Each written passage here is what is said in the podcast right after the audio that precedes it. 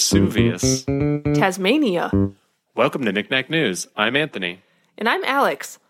Okay, really quick before we start, I wanted to say a quick thank you to a couple of our listeners who actually did let us know about things that we didn't know about in prior episodes, in prior discussions. Usually we ask questions not thinking somebody will say something, and then they did. Yeah, they did. So thank you. And I'm going to mention what those two things were. So the first one was in episode one twenty-one, actually, we talked about hat tricks. Um, and we brought up that we didn't know where that term came from. And it seemed kind of random. Um, well, shout out to listener Caesar for sending us some info on that, uh, which I will now read to you. Okay. So apparently this is just a theory. Also, this is from a website, phrases dot org dot U K. Um, there aren't records on this, but the theory goes that this term originated in cricket, and the specific circumstances surrounding that were that someone in the cricket game doing a thing three times in a row, dismissing three batsmen. And I don't know what that means because I'm not familiar with cricket. But I think you just go out on the on the, the pitch and you're just like, no, no. Get, please leave now. You're, you're dismissed. That's probably what it is. Yeah. Um, if you did that three times, then someone would take up a collection to buy you a new hat. Either that or a hat was passed around for donations, and the person that did the thing would get to keep the money. And okay. That explains why it's called a hat trick, but not why it's a trick. Right. And, and this, this yeah. article wasn't exactly clear on why it's called a trick, so it's a little unclear, but there, se- there seems to be a general consensus that the it's term originated... Like, it's got to be like you're performing a trick, and then that's somehow rewarded hatly. Yes. You're doing something that's what's so the, magical. What's the it's like a trick. Form of hat? Hatly. Hatly. Yeah, it has to be. Yeah. Hatly. You are rewarded hatly for your trick. Um, the yeah, so the consensus is that it originated in cricket in the eighteen hundreds, and since that time, a bunch of other sports adopted the term to mean all different things depending on the sport. So, so yeah, that was this fun fact. Thank you for sending that to us. And uh, the second one was actually from last week. We talked about whether or not ice can be salty. But can ice be salty, though? Did that and, jog um, your memory? uh, shout out and thank you to listener Maurice for letting us know that, yes, in fact, ice can be salty. Uh, sea water does freeze into ice, but salt just lowers the freezing point of ice, so it makes it It has to be much colder for it to freeze, basically. Okay. And so that's why it's used in so many instances to like keep ice from forming, because you just assume that the temperature won't get cold enough to form ice. Right. That's all. But but it can still be in ice. It just has to be really, really super cold. And if you lick that ice, would it be salty then? I think so. Gross.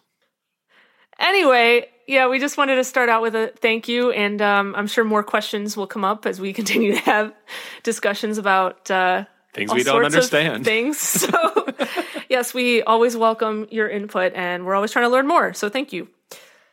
All right. So, my first story today is animal news.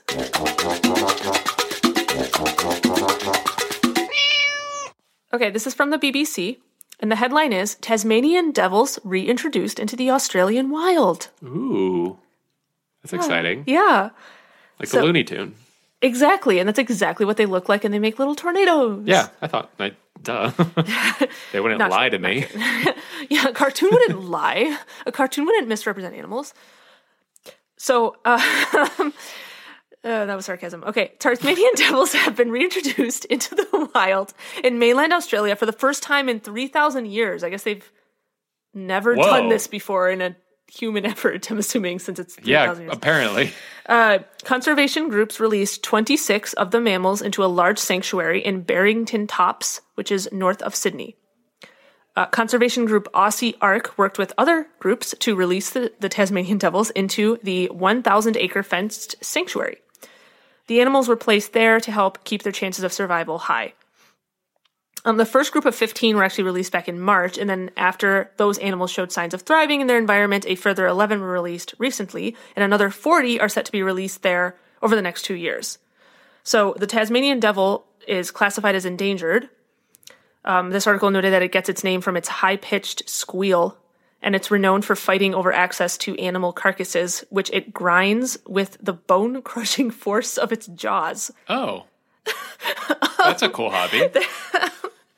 So apparently they're they're pretty powerful. They have pretty po- powerful crushing abilities. Um, oh, why are they why are they endangered then? They seem like they should be fine. Yeah, I don't. I mean, I'm assuming because they're small and maybe they just have some a lot of natural predators, I guess. Mm.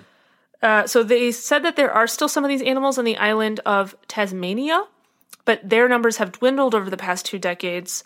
Um, it didn't really say why, um, but this also noted that animal experts say that they pose no threat to humans or agriculture, so there's no, like, environmental repercussion, like, negative reasons to reintroduce them, so they're just trying to, like, bring up their populations because they're endangered, so. Huh. Yeah. All right. Well, welcome back, little guys. Yeah, they're kind of cute. Please don't crush my bones. But they're probably dangerous. But. Yeah. Well, yeah, just don't, just keep your hands away from their mouths, probably. Yeah, because they could probably crush your hands really easily. Yeah. Quite, Since they crush yeah. bones easily, like with this disturbing said, so. Simplicity would be right. very easy for them, yeah. But they're cute. Yeah, adorable. Except for the bone thing. My first story is science news.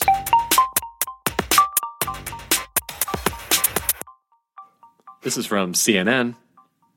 Scientists find intact brain cells in skull of man killed in Vesuvius eruption nearly two thousand years ago. What? Intact that, brain cells, not like living, but they were, the brain was alive. uh, they they found, wow, that yeah. seems incredibly unexpected. Yeah, well, there's a special process that made it possible. Oh, the discovery was made when experts studied remains first uncovered in the nineteen sixties in Herculaneum, which was a city buried in ash during the volcanic eruption in A D seventy-nine. We all hear about Pompeii. Nobody talks about Herculaneum. Do they? No, they don't really. And there were probably a lot of other cities that were affected by it, but we only ever talk about Pompeii. Mm-hmm. Anyway, uh, the victim, who was found lying face down in a wooden bed in a building thought to have been devoted to the worship of the Emperor Augustus, uh, was around twenty-five years old at the time of his death, according to the researchers. The victim was twenty-five years old, not Emperor Augustus. I mean, he might have been, but that wasn't. But that's separate. It was a weirdly formed sentence, is all I'm pointing out there. Um Uh, Pier Paolo Petrone, a forensic anthropologist. That's a person's What's name. What's his name? Pier. I guess it's Pier. It's P I E R, like Pier. But maybe it's just Pierre. Pierre. Pier Paolo Petrone. That's so majestic sounding. It's a, it's a very good name. It's triple P's. Like, it's a great, it's pretty good. Yeah. Um, he's, who's a forensic anthropologist at the University of Naples, Federico the Second. The sequel to the University of Naples, Federico. Uh, uh, uh, he led the research. He told C N N that the project started when he saw, quote, some glassy material shining from within the skull while he was working near the skeleton in twenty eighteen. In a paper published earlier this year in the New England Journal of Medicine, Petrone and his colleagues revealed that this shiny appearance was caused caused by the vitrification of the victim's brain due to intense heat followed by rapid cooling. So basically, because of the explosion, like they record, they've somehow determined from wood around him that the temperature must have gone to like five hundred degrees. Wow. Fahrenheit or Celsius, I don't remember. Um, but then, like, because it was all coated in ash, it like rapidly cooled or something. And that's and that's the process by which, like, his brain was vitrified and, like, it's essentially a brain fossil. Wow. That just, like, happened really quickly. Wow. Um, after um, subsequent analysis, including the use of an electron microscope, the team found cells in the vitrified brain, which were, quote, incredibly well-preserved with a resolution that is impossible to find anywhere else, uh, according to the team. Hmm. The researchers also found intact nerve cells in the spinal cord, which, like the brain, had been vitrified. Uh, so the team of researchers, who are archaeologists, biologists, forensic scientists, neurogeneticists, and mathematicians from Naples, Milan, and Rome, will continue studying the remains. They want to learn about the vitrification process, including the exact temperatures victims were exposed to, as well as the cooling rate of the ash, and are also hoping to analyze proteins from the remains and their related genes, according to Petrone, because this is like the only chance we're going to have to analyze the brain the brain cells of somebody from that time period. Yeah. Because nothing has been so well preserved. I want them to put those brain cells into a robot uh-huh. and then make the robot be that person. Do you think the robot would just start immediately screaming? No. Because there's an eruption and like... Yeah, they would be like, where am I? And then we would say, you're hundreds of years into the future. Uh-huh. And then we would ask them about what life was like back then. And then they'll be like, I don't speak English.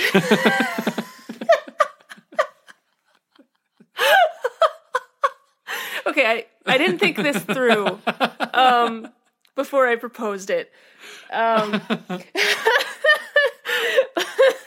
I'll have to plan this a little bit more, and I'll and I'll let you know what my revised plan for this is. All right, have it on my desk by next week.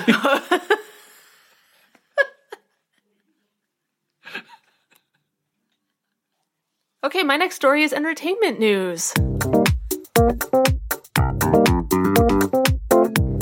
This is from Gizmodo.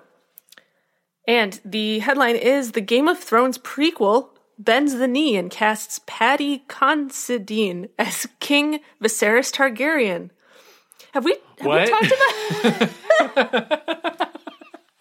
Have we talked about the Game of Thrones prequel idea on I the thought, show before? Didn't those all get canceled? See, that's what I thought too, but I guess one of them's back on now. Oh, because I thought so, there were multiple and they all got canceled well, for some reason. There were multiple ideas and they were like deciding which one they wanted to do. And then I never, uh, I don't remember ever hearing that they announced that they officially were going to do one, but apparently they actually cast someone for one okay. this week. So I don't know if I just missed when they announced that they were for sure going to like do one of these, or yeah. this is kind of that announcement, but I've definitely missed that if that happened. yeah, I, I, I did too. So now we know, now, you know, now I know, now everyone knows. Apparently they're going to do a prequel and it's um, slated to be out on H B O um, in twenty twenty-two. Okay. So a little while away. So, oh it, yeah, it's still, it's still a while away, but, and it's going to be all about the Targaryens. It's going to take place like hundreds of years before the time, like the events of the the current show. Okay. Um. Yeah. So what does this say about it? Um, basically, the news is just that they cast someone to play one of the main characters, who I guess is King Viserys. Okay. Or Viserys. I don't know how you pronounce that. Yeah, I don't know. This guy, his name's Paddy Con- Considine. I don't know how to pronounce his name. And I didn't know his name, but I recognize his face because I've seen him in other stuff. He's he was in um, The Outsider, which you probably didn't watch because it was a scary thing, but nope. that was another H B O show, um, and that was good. And then this also said that he's been in The Girl with All the Gifts, The World's End, Hot Fuzz, and In America. Nope. Are all like films that he's never, been in. I never guess. seen so any of those. I, I don't think I've seen those either. So, um, but yeah, but I mean, the one thing I have seen him, he's pretty good. So okay, yeah. And his character, uh, according to a statement, was chosen by the lords of Westeros. What? Westeros? Oh, the character the was. The character was. I yeah. thought you were saying that they, like, cast him, and then they're like, and then his character was chosen by the lords. He, you shall play. No, no, okay. no. Um, the, the guy that they cast him for was uh-huh. chosen by the lords of, is it Westeros? Westeros? I don't. I never. I don't know. I, yeah, I don't. To um, succeed the old king Jaehaerys Targaryen at the Great Council of Harrenhal, a warm, kind, and decent man, Viserys only wishes to carry forward his grandfather's legacy. But as we've learned from Game of Thrones, good men do not necessarily make great kings. Oh, he's, so he's going to probably just die in like the first probably. episode. That's exactly what I thought. That's exactly what I thought. Like, so they cast him, and the. His death is going to set a chain of events in motion for yeah, the whole almost show. Certainly. Okay, all right. Or, or Game of Thrones is doing the ultimate subversion of expectations, and nobody dies in this season. That would or this be show. very shocking. Yeah. Um. Yeah, but yeah. So sounds like they're cons- like they're seriously planning for it. So all right, I'm I'm for it. I'm excited. Cool. My next story is technology news.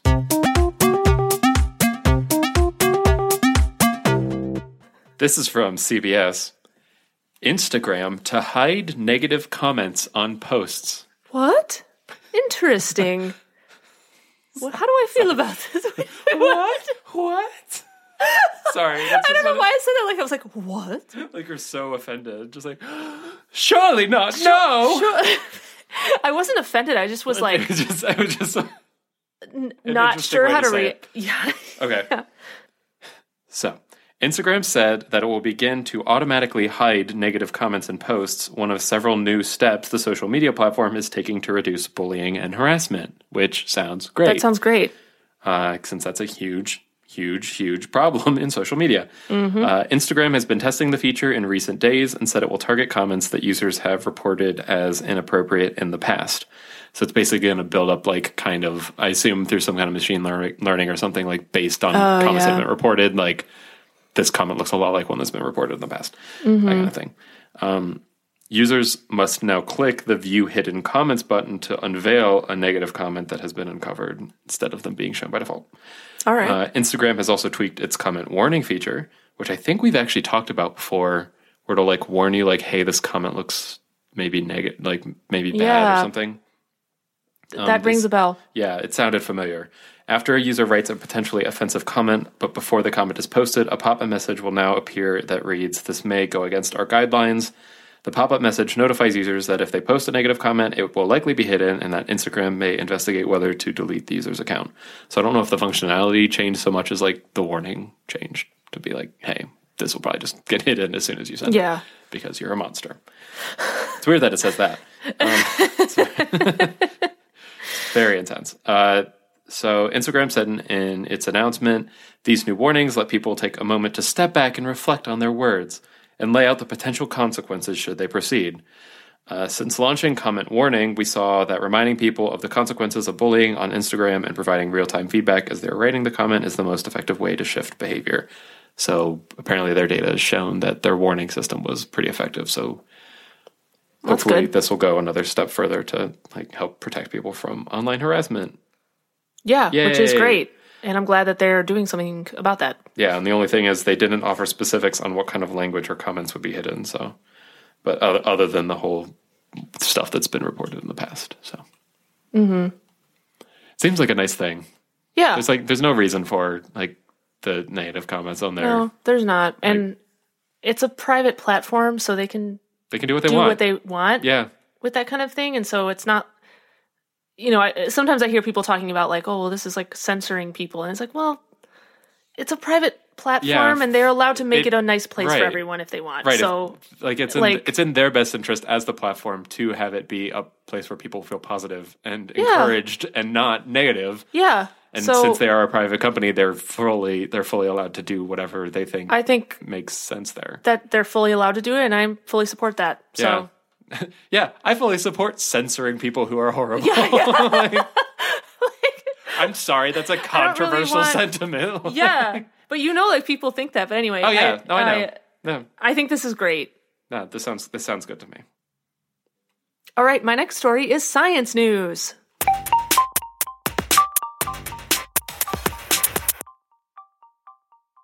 This is from inverse dot com.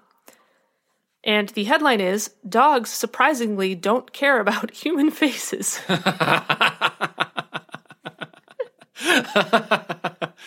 Is it really surprising? It wasn't that surprising to me, but they acted like it would be surprising to people in general. Yeah. So, a new study suggests dogs might not be as into our faces as we are into theirs.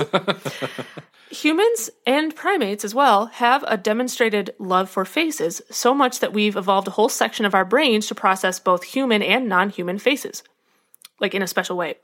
Hmm. But while previous research suggests dogs can hold eye contact and even read our emotions via our facial expressions, researchers had never tested whether dogs' brains were wired to prefer faces in the same way as humans.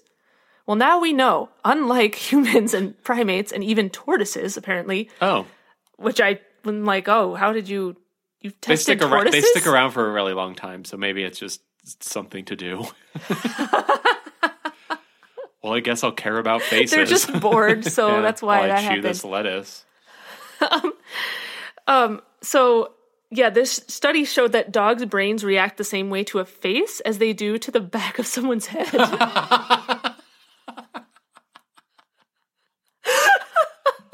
They hate to see you come, but they also don't care when you leave. I, I um, in the study, which was published on Monday in the jur- journal J Neurosci, researchers scanned both human and dog volunteers' brains using functional fMRI, and I'm pretty sure that the dog's owners volunteered them. But right, yeah, yeah, they were all um, family dogs that had been that were used to being around people that they used for the experiment. That makes sense. So they had thirty humans uh, participating and twenty dogs, and they basically they showed them videos of human faces, dog faces, the backs of human heads, and the backs of dogs' heads, and did functional M R I scans and showed like how their brains reacted to those. And the dogs preferred the dog faces, but there was no difference between like a face and the back of the head of for each. For so like for dogs and for humans, like the so face and the back. So dogs liked the back of a dog head more than the face or the back of a human face. I believe so. Yeah. Not the back of a human face. That's or like, horrifying. I know. The they, they showed them the back of it. It's like, what the heck? Oh, what kind of study is this? Where did you get pictures of the back of people's faces? Oh. What is this? Um, yeah, they, they, like, their brains lit up more so when they were just looking at dogs versus looking at people. Yeah. Which was a surprising finding, I guess.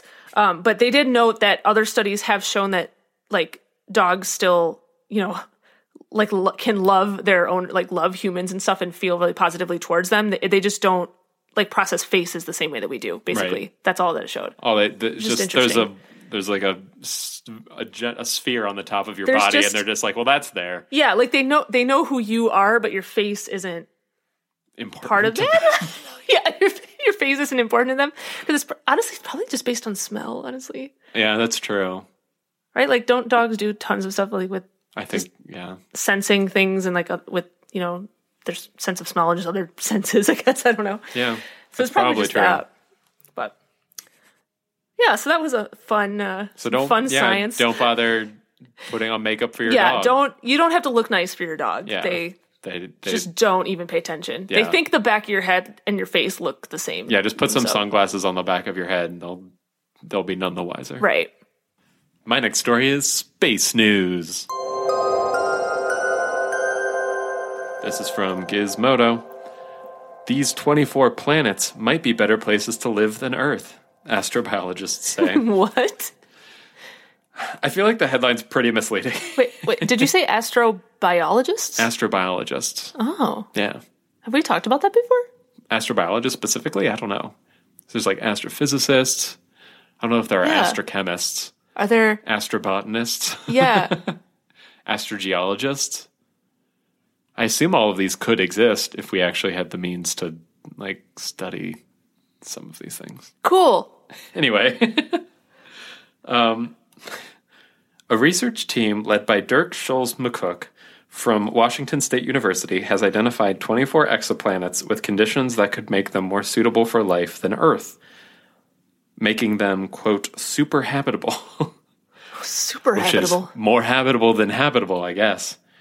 I'm going to be saying habitable a lot, or, yeah. So I hope I'm All saying right. it's. I hope it's not habitable. I'm, I think it's habitable. I think, I think it's habitable. That's the right way. Okay.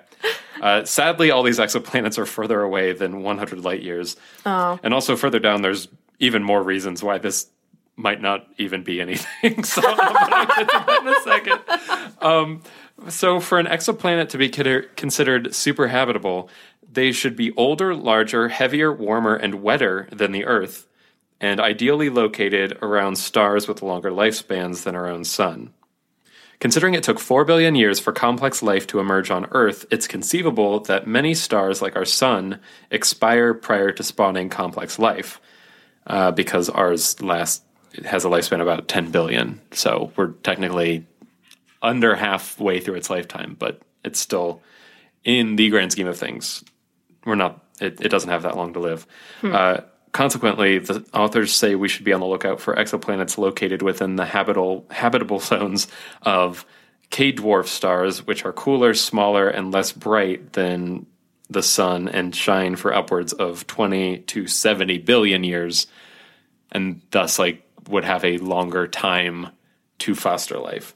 Hmm. Uh, older planets are also more habitable because exhaustion of internally generated heat in the planet may result in eventual cooling, which has consequences for global temperatures and atmospheric composition. Basically, when it's older, that means that the core is probably cooled down, and that's better for the planet. Um, superhabitable planets are also bigger and heavier, at about one point five times our planet's mass and about ten percent uh, larger in size. Such planets would feature more habitable Uh, terrestrial surfaces as long as they have sufficient plate tectonics to form large land masses like continents. Um, a slightly heavier planet also means stronger gravity, which helps to retain an atmosphere for prolonged periods. And in addition to that, uh, super hab- super habitable planets should pack plenty of moisture, clouds, and humidity, and an oxygen content between twenty-five to thirty percent, whereas I think the Earth is like twenty-one percent oxygen in our atmosphere. Um So the combination of all these factors, along with a warmer temperature, uh, would suggest that these planets would have like vast tropical areas and fewer cold, dry regions. So they wouldn't have like a Russia. They would have like that tropical zone would be much larger hmm. and much more conducive to life. Also, there's a lot of criteria for these things being yeah. super habitable. Uh, they should feature a large moon at a moderate distance. Our moon, in addition to creating ocean tides, also slows down the rotation of the Earth, which I did not realize oh. was a feature of that. And it keeps the tilt of our axis stable over time, which creates our stable seasons. Um, otherwise, I guess the Earth could just be like wobbling around in its in its uh, in its orbit. So. Hmm. Uh, Anyway, equipped with all of these criteria, this long list I've just given you, the scientists took a look at forty-five hundred known exoplanets to see how many might actually qualify as being potentially super habitable. Of these, only twenty-four stood out. Um, it's twenty-four out of forty-five hundred, uh, but none of them met all of the listed criteria for super habitability. Um, one exoplanet exhibited three of the listed criteria, which was the most of any exoplanet. And also, to be clear, many of the criteria, such as atmospheric oxygen, plate tectonics, geomagnetism, and natural satellites, are currently beyond our ability to detect. So I don't really know how they're drawing what? this conclusion at all. They're like, well, we can't really detect this, so... Also, two of yeah. the planets that are included in the twenty-four are... Only two of them are scientifically validated planets. The remainder of them are on the what? list of unconfirmed Kepler objects of interest. So some of these exoplanets might not even be planets at all. So we're based, like, there's like celestial bodies we know are out there, but we don't know for sure they're planets even. But we're like drawing all these conclusions. This is so, so that's why I'm just like strange. So from this article, take away that there is such a thing as a super habitable planet, and there are conditions that we know would probably make that the case. Okay. But we don't necessarily know for sure that these twenty-four are actually those. It's more like these are twenty-four that maybe could be them if they're planets and also if the criteria are met. I think it's mostly it has to do with the stars that they're orbiting and where they are around okay. them. That, I think that's got to be most of yeah, what they're drawing their conclusion from. I'm sure we can – of the things we try to observe and calculate, that mm-hmm. is probably – and easy, like one of the easier right. ones, right? And like that specific type of star and planets being in that specific zone away from the star is probably pretty uncommon in and of itself. Yeah. So that's why they can narrow it down so much. Right. Um, also, this, I don't know. We also don't know about the potential knockoff effects of these conditions. They sound good on paper, but in reality could be vastly different, as these environmental characteristics could correct, collectively result in conditions wholly unsuitable for Wait, life. So they so don't even also like they're the just, conditions? So they're also, just like, also we Also they're don't throwing really away know. the criteria. They're like, yeah. they're like, yeah, and after, after we wrote all this, we don't even really know if these criteria really make sense. We're just kind of guessing, so, so who knows yeah. anything? Like, half the reason okay. I brought this article is because it's just like, it's super long, and then it immediately throws out everything that it's on you. That is, that is... But, yeah. I don't know what the word I'm looking for is. A waste Bizarre? of time. A waste of time. Misleading a little bit the, in the headline? Yeah, the, the headline is incredibly... The, these twenty-four planets might be better places to live than Earth. Uh, uh, we don't know that we they're don't know planets. They're planets. We don't know that they would be better to live than Earth. We just have, like, I guess scientifically backed theories that they are, but we also yeah. don't know for sure because we've never seen these, like, conditions in combination. And also, we don't right. know for sure that these planets even meet those conditions. Anyway, space news. That is... Someone published this in a paper? Uh-huh. Like, can I just publish, like, oh, yeah. my theory on sure. um, what would make a fun planet to exist? Yeah. Can I just It'd do that? It'd be really that? fun like, if a planet was made mostly of noodles and... Yeah.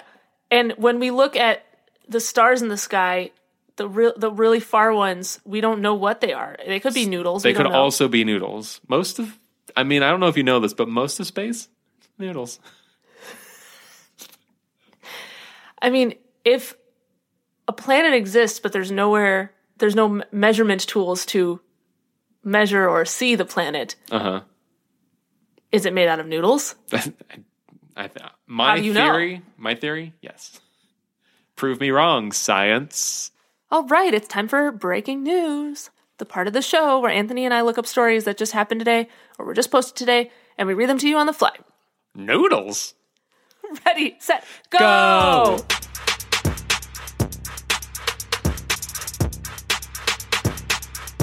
All right. Uh, my breaking news story is that the champion of Fat Bear Week has been announced. Bear, bear, bear. Bear, bear, bear. Bear, bear, bear. That was clever. Thank you. Uh, and the winner is a bear named seven forty-seven, which I don't know how I missed that in the I've, bracket, but yeah. I've definitely heard of this one.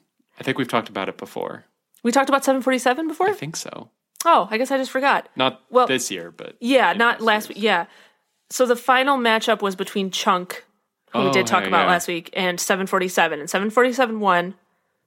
Um, he had, I think he had forty-seven thousand three hundred votes. That's quite a few total. votes. Total. And Chunk had um, twenty-one thousand nine hundred votes around there. So, all right. So yeah. fair play to four, seven forty-seven. Mm-hmm. He won fair and square. I did a lot remember of people participated. I did remember to go on and vote one of the days, but it seems like with the bracket thing, you could only vote on the couple pairs a day. Yeah. So that's so I only remembered to do it once. One of my votes was for Chunk, though. So yay! I did. I did do my part. Yeah. When I voted, Chunk wasn't on there, so I voted for some other ones. But yeah, um, yeah I remember when I voted, the vote, t- vote totals were pretty low, except for Chunk. Like even in the oh, yeah. other matchup between the other two bears, like. They didn't have that many votes. I guess people were just really going all in for Chunk. Yeah, he was a fan favorite. I think this was a uh, an upset. So, yeah, this, this was Chunk's year. yeah. um, congratulations, though, to seven forty-seven. Yes. Congratulations, seven forty-seven. I hope you... All the best. All the best during your hibernation this yeah, year. Enjoy sleeping for the entire winter. I wish I could. Yeah, I, honestly, that sounds pretty great. Oh, doesn't that sound amazing? That sounds amazing right just now. Wake up in the spring. Yeah. Uh, that'd be really wonderful, actually. That'd be, oh, that'd be really great. Right, my breaking news story is from Nintendo Life dot com. Oh, Nintendo news. I wonder what it could be about. Um, so, Nintendo has announced that's, well, I guess technically Universal Studios has announced that Super Nintendo World will now be opening in spring of twenty twenty-one, which is a Nintendo, like, theme park area in Universal Studios Japan. Whoa. It's only in Japan for oh. now. For now. Could okay. co- it could spread. I don't know. It's like how Harry Potter started only in Florida and is now also in uh, California. So yeah. Um, they also revealed a new Mario Cafe and store that will be in um, I think it's kind of like how the Universal Studios in Florida has that like town area. Oh yeah. Outside of that. Yeah, park. There's like a similar thing. And they're going to have like a Mario Cafe and store. Cool. With Mario-themed food and obviously a lot of merchandise. That's fun. Uh, Universal initially postponed the park's opening this summer. It was originally going to have its grand opening fall in line with the mm. Summer Olympics. So it was going to be ah. time the same. And then once those got delayed, and I mean, obviously because of the pandemic. Um, right. So like I said, they also revealed a new cafe and store will be opening its doors. Uh, this is, that's actually opening next week on the sixteenth. Wow. Um, and it offers Mario and Luigi themed food and drink, official products to spend your money on, and is decorated with, with lots of Nintendo goodness. And I want to show you some pictures. I want to know, like, what is a Mario themed drink? Oh, I'm going to show you. Oh, great. I don't Perfect. know what the actual drink is, but they have a picture of it. Okay. This is just concept art for the, the cafe. It's very cute. Oh, it's so cute mushrooms. And fun. Um, this is like a concept art of the storefront. Uh, yeah. And then, so here's like what the drinks look like. You've the got like a little, have, the straws have mustaches, mustaches on them. Mustaches on them. Which is really cute. That's so creative. And then these are pancake sandwiches, which are pancakes with like cream and then fruit in between them. Don't those look good? I don't think I've ever heard of a pancake sandwich. I haven't either. It. it might be like a like a something they do in Japan hmm. that I've never heard of before. And then some kind of little uh, mushroom-shaped like cup. cup. And then here's like concept art of the store, which looks like a store. Yeah. Um, but man, I really want to go to this. I wish it yeah, wasn't only in that. Japan, but I guess I could go to Japan, right? One day. Just one day. One day. Someday. Someday. Someday Japan will come. Someday we'll leave again. I would, yeah, I would go to that store if, yeah. I, if it was in an accessible distance from me. Yeah. That's super cute. I love the little tables. The tables that are mushrooms? Yeah. Yeah. It's like really cool. Like it just cool. makes the whole room look like it's like a mushroom field. I want more Nintendo-themed things in the world. that's, that's, all, that's all I want. All right, that's our show. Thanks for listening, everyone. We post episodes every Friday. And as always, the links to this week's stories will be in the episode description. You can subscribe to Knickknack News on Apple Podcasts, Google Podcasts, Spotify, or wherever else you listen to podcasts. And you can follow us on Facebook at facebook.com slash Knickknack News, on Twitter at, at Knickknack News, and on Instagram at Knickknack News. All right, we'll see you next week. Bye. Bye.